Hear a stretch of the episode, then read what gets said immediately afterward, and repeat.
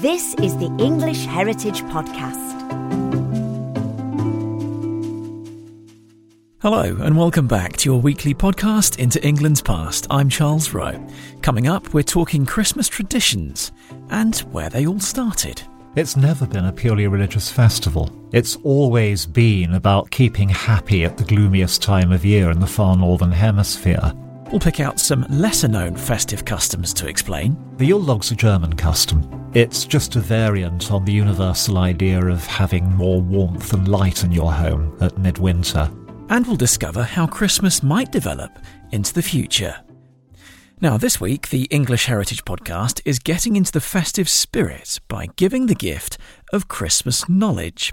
You see, it occurred to us that many people celebrate the festive season every year by following certain traditions. But have you ever wondered, while decking your hall with holly, why those traditions exist? Joining us to unwrap England's weird and wonderful Christmas customs is Professor Ronald Hutton, who's an English Heritage Trustee and an academic at the University of Bristol. So, Professor, first of all, we're here to talk about some of the more unusual traditions that have sprung up around Christmas over time. But to what extent is Christmas a religious festival? It's never been a purely religious festival. It's always been about keeping happy at the gloomiest time of year in the far northern hemisphere while honouring your deities. So it's always been both. Is that as a result of the pagan influence? No, it's a result simply of human nature. Uh, if you want to go on the religious side completely, you end up with the problem of a Saint Gregory Nazianzen, who remarked the Christmas has been ruined because it's now all about uh, overeating, quarrelling with the family, and uh, general self indulgence instead of being about the birth of Jesus Christ. This was in the year 384 as suggested, it never had purely religious overtones. It's always had overtones of enjoyment. And the option in the ancient world was to go to a temple if you had a special need. Otherwise, you left it to the priests to honour the deities in your behalf, in much the same way as there's a take it or leave it attitude to going to church at the present day going to church is only compulsory in times of religious warfare or schism, especially at the time of the Protestant versus Catholic Reformation and Counter Reformation. And that's when people become counted when they turn up at church. Otherwise, it's a lot more free and easy. I see. So let's look at some of the key figures in the Christmas story. Obviously, we've got the traditional Christmas story Jesus, the wise men, Mary and Joseph. I'd like to get to the bottom of this Father Christmas, Saint Nick, Santa Claus. How does that become part of the Christmas tradition? Father Christmas and Santa Claus are two different figures that get merged in the late 19th century. Father Christmas is English and he's born in 1616 when he's invented by the great playwright and poet Ben Jonson, friend of Shakespeare, to personify Christmas at a time when the Christmas festival was under attack by Puritans as being Roman Catholic and pagan. He personified the fun of the Christmas festival, but he had nothing to do with children and never gave them presents.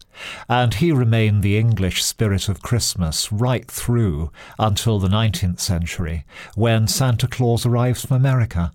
Santa Claus is originally a Christian saint, St. Nicholas, who is the patron saint of children, and his feast is the 6th of December when good children got presents traditionally.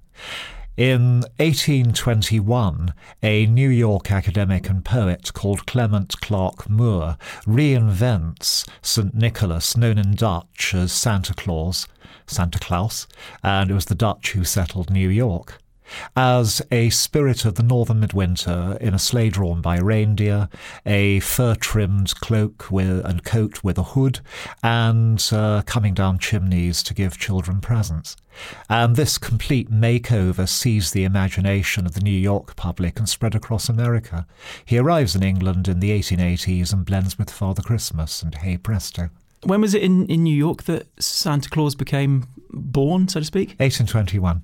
So you've got about 200 years between the two ideas merging. That's right. Right. That's very interesting. And why Santa Claus? What does that mean? It's uh, just the Dutch for Saint Nick. Instead of shortening Nicholas to uh, Nick, the Dutch shorten it to Klaus. Santa Claus. That, that's one of the things that I really wanted to clear up in this interview, I must admit. So, St. Nicholas, Father Christmas, Santa Claus, Santa Claus, two ideas mixed together. That's it. And when was he canonised, this St. Nick? Way back, uh, he's a bishop in what's now Turkey. He seems a historical character, and he's one of the early Christian saints. Who invented the tradition of the stocking then? Why does Father Christmas or Santa Claus, Santa Claus, fill a stocking, and why a stocking? Where do we get this from? The idea of putting presents in a stocking for children at midwinter is uh, a medieval German and French custom and it stays across the channel for most of history. But in 1854, an English writer produces a short story for children in which the Christmas stocking features, and it becomes so popular that people actually adopt the practice. And when Santa Claus arrives from America in the 1880s and after, he adopts the stocking when he turns up here. And was it always it would hang above the mantelpiece or hangs from the mantelpiece or more often at the foot of the bed. When I was young, if you were really lucky, you got a pillowcase instead of a stocking because it holds more. I think me and my brother um, decided that that was the best way to get more stuff as well. Let's move on to some other Christmas icons as well. Uh, the Christmas tree. Now, as I understand it, this is a German tradition. It's been handed down through the royal family, the British royal family, and, and has then been popularised as a result of that. Is, is that correct? You're absolutely right. You're way ahead of me here. The tradition of bringing in greenery to decorate the home and decorate holy places, temples and churches, is prehistoric. It's part of making it a jolly feast with symbols of life and hope at midwinter. But the idea of using an evergreen tree specifically appears in Germany, and it appears at Strasbourg in the Rhineland in 1610, when a big evergreen covered in candles was put up in the cathedral. And this then spreads through Germany, so it becomes a general German custom in the 18th century. And then Germans fleeing from Napoleon bring it to England, and it remains a German custom here until, as you've suggested, that prime German Prince Albert has one for the royal family at Christmas in the 1840s, and then gets taken up by the English in general. But even so, in 1850, Charles Dickens, that great expert on Christmas, could refer to the tree dismissively as this new German toy. so the idea is that it's, as you've mentioned, um, a life-giving object that is sitting in in a space which is potentially pretty dark before the advent of electricity, and you've got this sort of symbol of of life just around the corner. Once we get past St Lucy's Day, uh, the longest, the shortest day, then life is and light come back again. That's absolutely right. The calendar changes in 1751 and we lose 10 days because we'd slipped further and further out of the true wheel of the year with the inaccuracies of the old Julian calendar. A pope introduced the Gregorian calendar in the 1580s, but the English, not liking popes, didn't adopt it until a couple of hundred years later. So St. Lucy's Day is the shortest day until the calendar change, and then it goes back to where it should be to St. Thomas's Day. St. Lucy's Day is the 13th of December, St. Thomas's is the 21st. Right. And is the shortest day the 21st? Is that correct? That's where it should be. Uh, meteorologic is where it was 2,000 years ago. But then, as I say, the calendar kept slipping. So it was one year out in the early Middle Ages, and it was 12 days out by uh, the 1750s. So when we have the winter solstice at Stonehenge, that will be on the 21st. That's right. The reason why it's St. Thomas's Day in the early Christian calendar is he was the doubting disciple, so he gets the shortest day. Let's move on to some other things. We talked about the uh, stockings, the Christmas tree. We talked about how the Christmas tree has become an English and British tradition. I presume then that as a result of it becoming an English tradition, perhaps it found its way to the, to the States as well.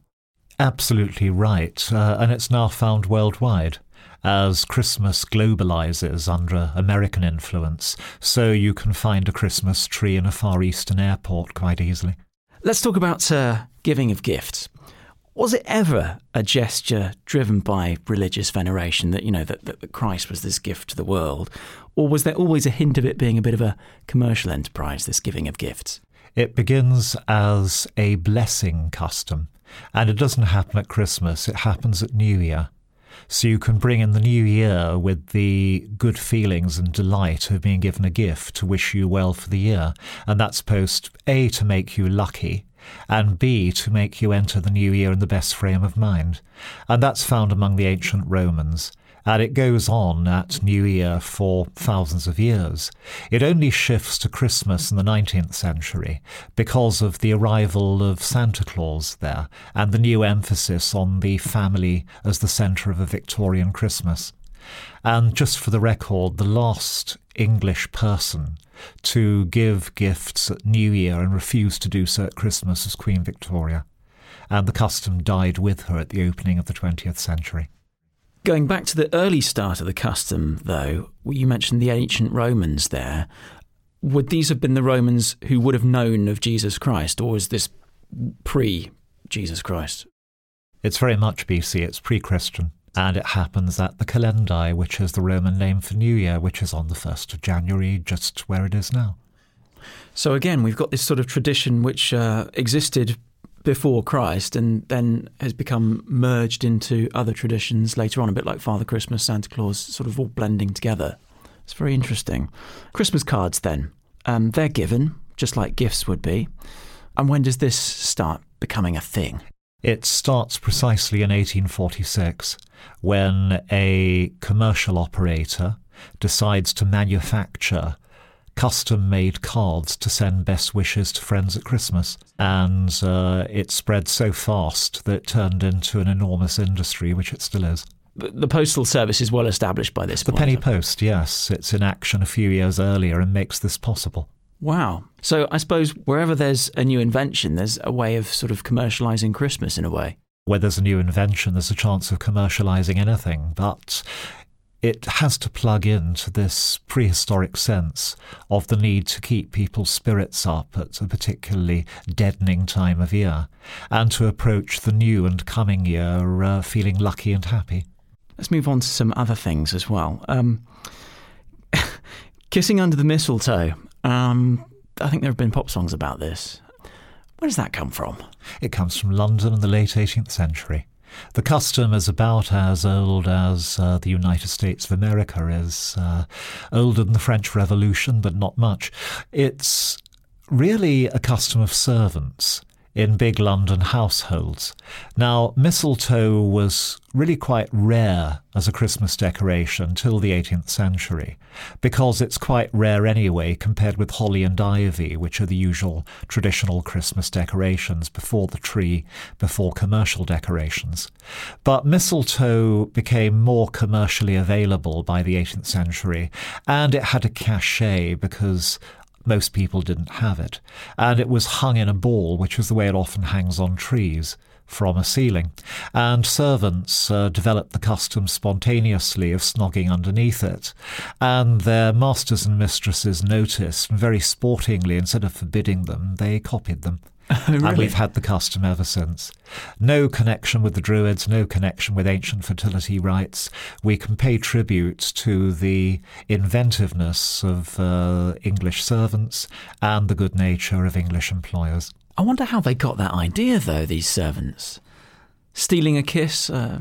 Yeah, somebody did it, and somebody thought it was a great idea, but their names are lost forever. Oh, that's such a shame because that could have been a real uh, another story that we tell each other at Christmas time. You know, how expensive is mistletoe compared to some of these other foliages like holly and and how rare? I mean, you talked about how rare it is, but where does it grow?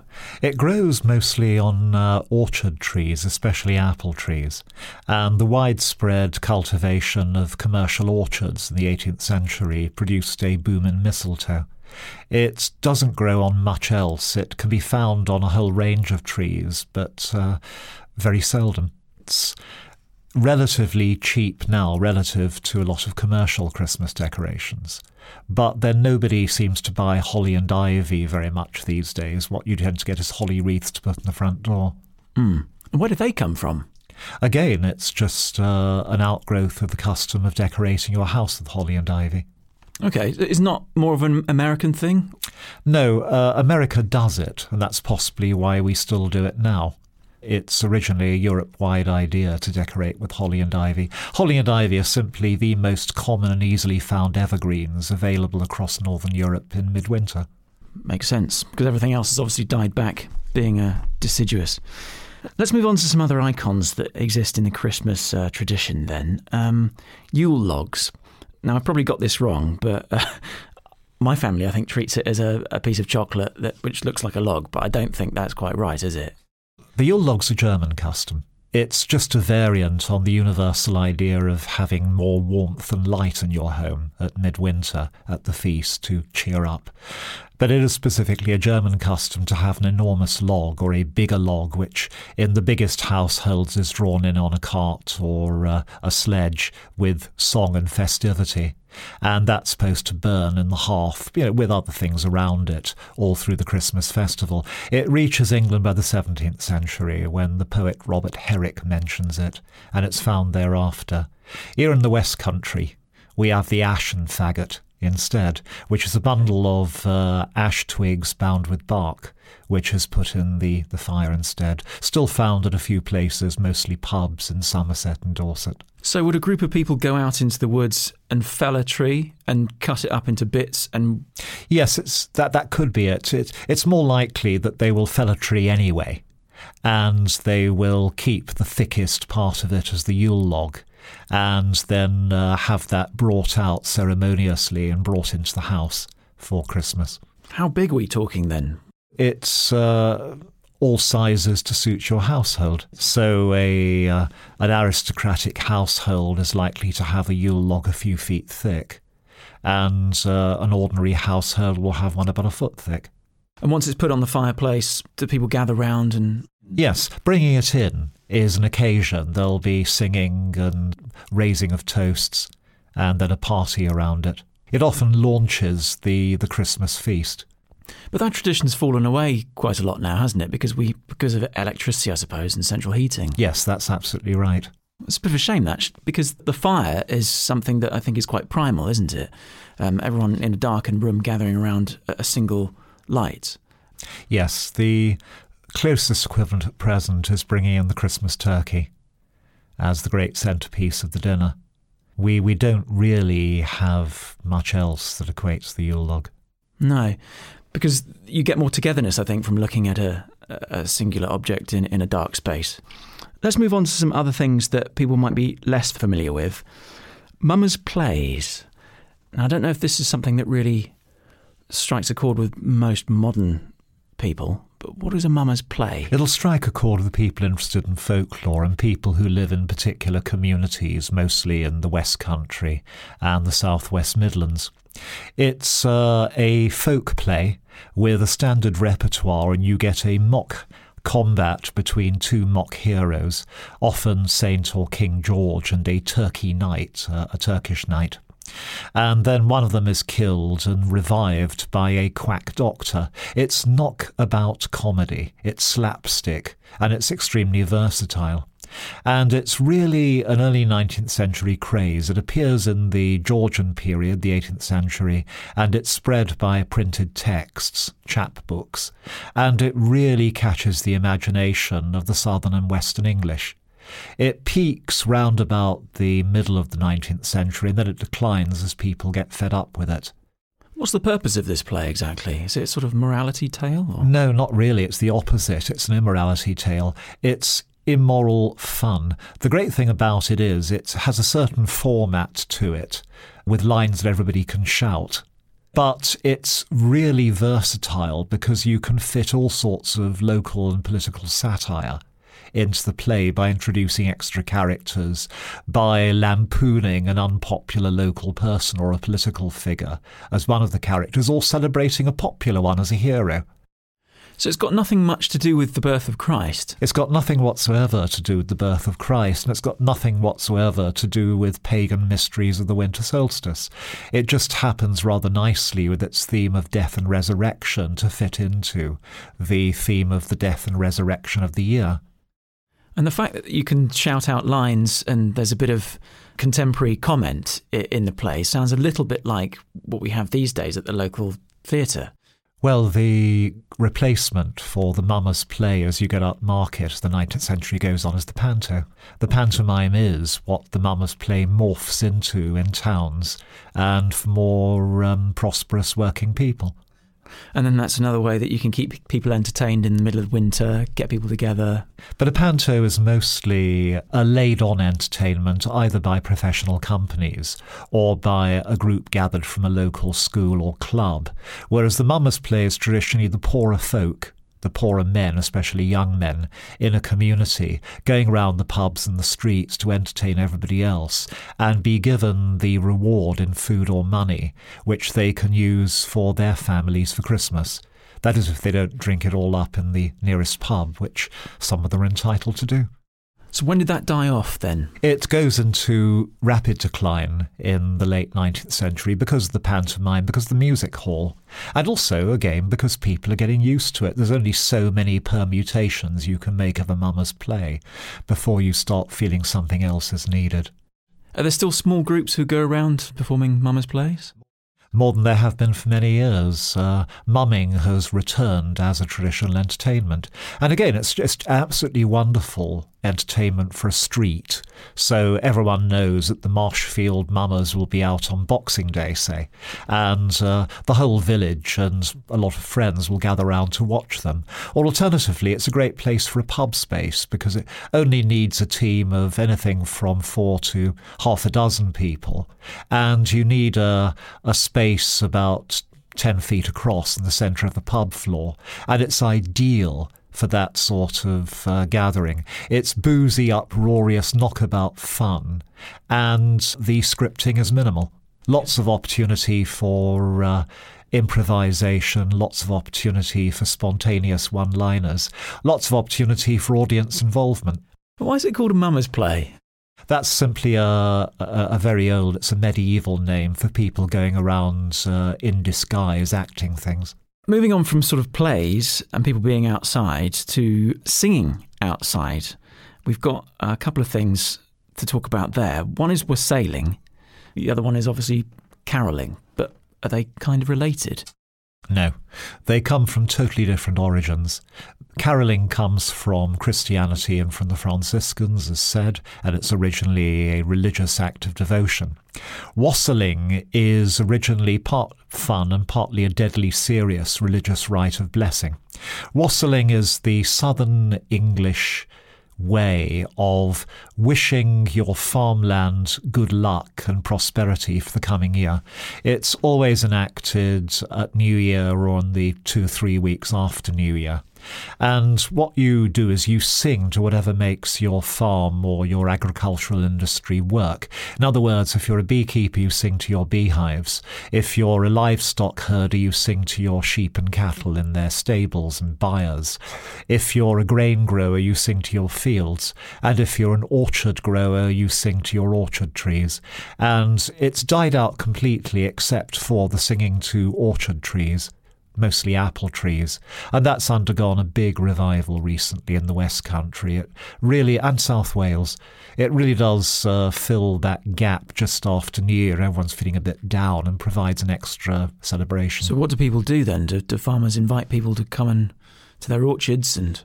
It can be quite a commercial thing, people paying a certain amount per head for the ceremony and the hot drink they get, often hot cider, at the ceremony. Uh, many times, more often, it's uh, an act of hospitality by a farmer or by a local community to invite people in to enjoy it and get the community together. And they're often set rhymes. Uh, the the most common one in the West is "Old apple tree, we wassail thee."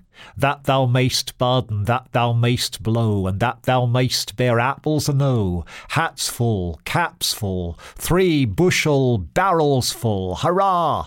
That's fantastic. Wassails from the Anglo-Saxon wisu hal, it's in Beowulf. It just means your health, be healthy. Cheers. It's interesting. A lot of these traditions that we're talking about seem to sort of hark back to the midwinter festivals that would have taken place before Christianity really spread. That's absolutely right. The only thing to be careful of is to see that what we've got now is often the latest, the modern forms of them. So there always have been plays around at midwinter. The Mummers play happened to be the 18th, 19th century favourite version of that. There always have been songs at midwinter. The Christmas carol developed as the endearing form of that. And so it goes on. Yeah. I think that's always been the case, isn't it? That the Yuletide and Christmas time, they were separate, but then they sort of became in- intermingled. Yes, Christmas is literally the feast of the Nativity of Jesus Christ, and Yule just happens to be the Scandinavian, the Norse, and Danish and Swedish name for the Midwinter Festival. Let's uh, talk about some other characters. Uh, we've got the Lord of Misrule and the King of the Bean. Now, who are they? The Lord of Misrule is the central character for festival misbehaviour in midwinter. The King of the Bean is just a, a one day offshoot from the Lord of Misrule, elected specifically on Twelfth Night from uh, drawing a lot, a bean baked into a special cake uh, at the end of the Christmas holiday.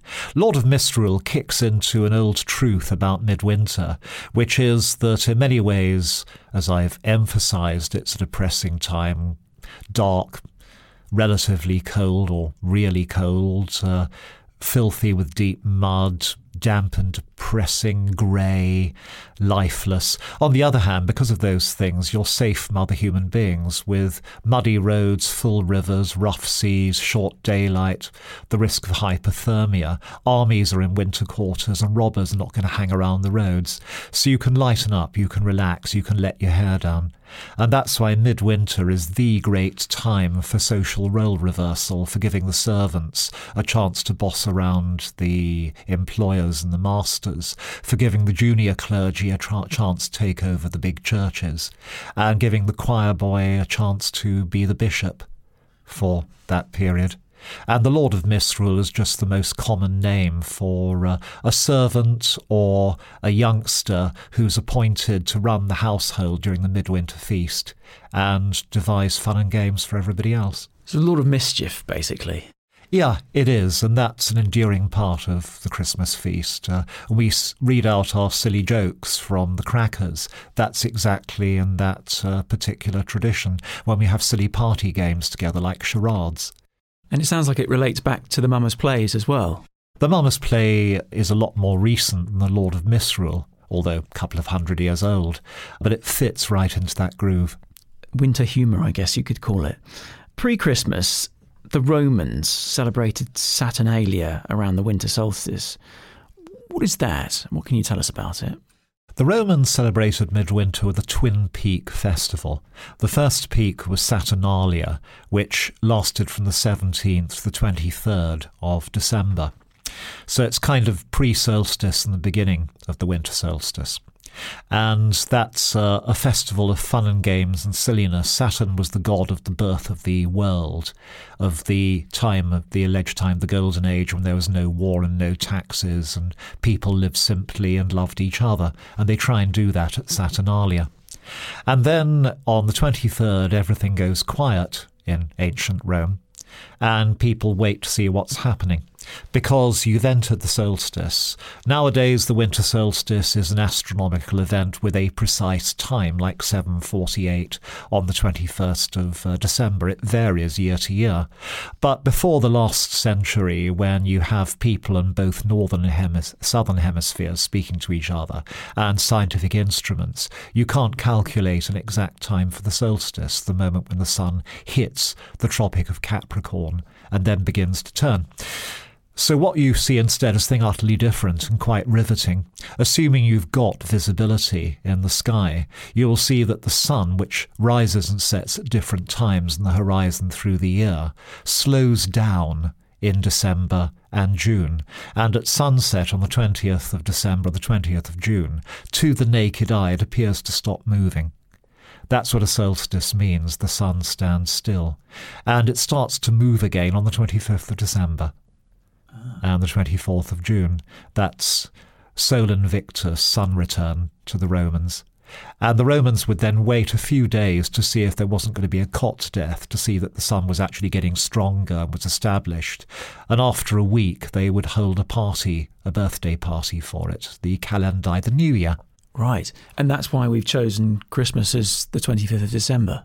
Yes. The early Christians, as far as we can see, put the Nativity at this incredibly symbolic time of the year. They didn't do so until around 300 years after Christ's death. We first find Christmas there in 354 but it's such a good idea, so it's stuck there ever since. But it does mean that we nowadays have a Twin Peak festival at midwinter like the Romans, but we have Christmas and New Year instead of Saturnalia and New Year. That's really interesting. So, looking back at all these ideas and traditions, they all relate to one another. They've all sort of evolved from one another and all sort of been borrowed from one another as well. Yeah, there are really four themes for a midwinter festival in northern latitudes, i.e., where you do have a serious winter. Number one is keeping cheerful, number two is charity. From the beginning, there's been helping those who can't keep cheerful do so. Number three is blessing for the coming year, and number four is misrule. Yeah, it's it's it's an interesting sort of intermingling of, of traditions that gives us what we have today. Where do you think Christmas traditions can go from here? What's happened in the past and is likely to happen again is that every few hundred years, the exact nature of the customs gets an overhaul. And so what we've got now is basically the Victorian Christmas, the Victorian middle class Christmas that spread to most of the population in the early 20th century and has been globalized recently. Before that, the last makeover was in the Tudor and Stuart period, and then it had a makeover in the late Middle Ages.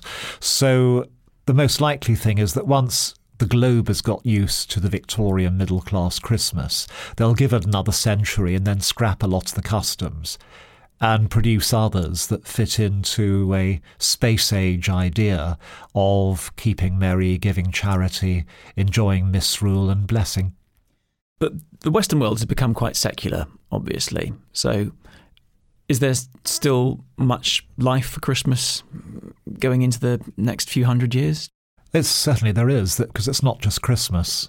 There are an abundance of cultures that have midwinter festivals. Hanukkah, Diwali, or others. So what you're going to get is for the next century or so a pretty well globalized secular kind of Christmas, with options for a variety of major faiths to engage in their own midwinter uh, religious rites to accompany that.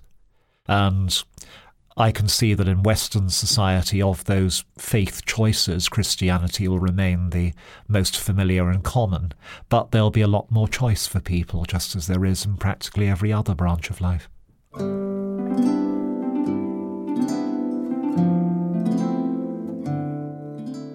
You've been listening to the English Heritage Podcast.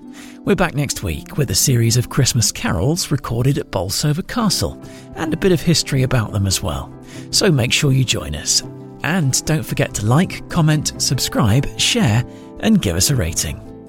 Thanks for listening. See you next time.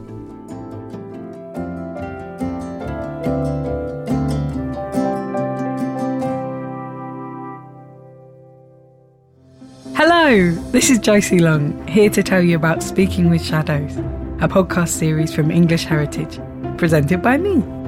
With the help of researchers and local community members, I'll bring you six stories from history that we should all be talking about.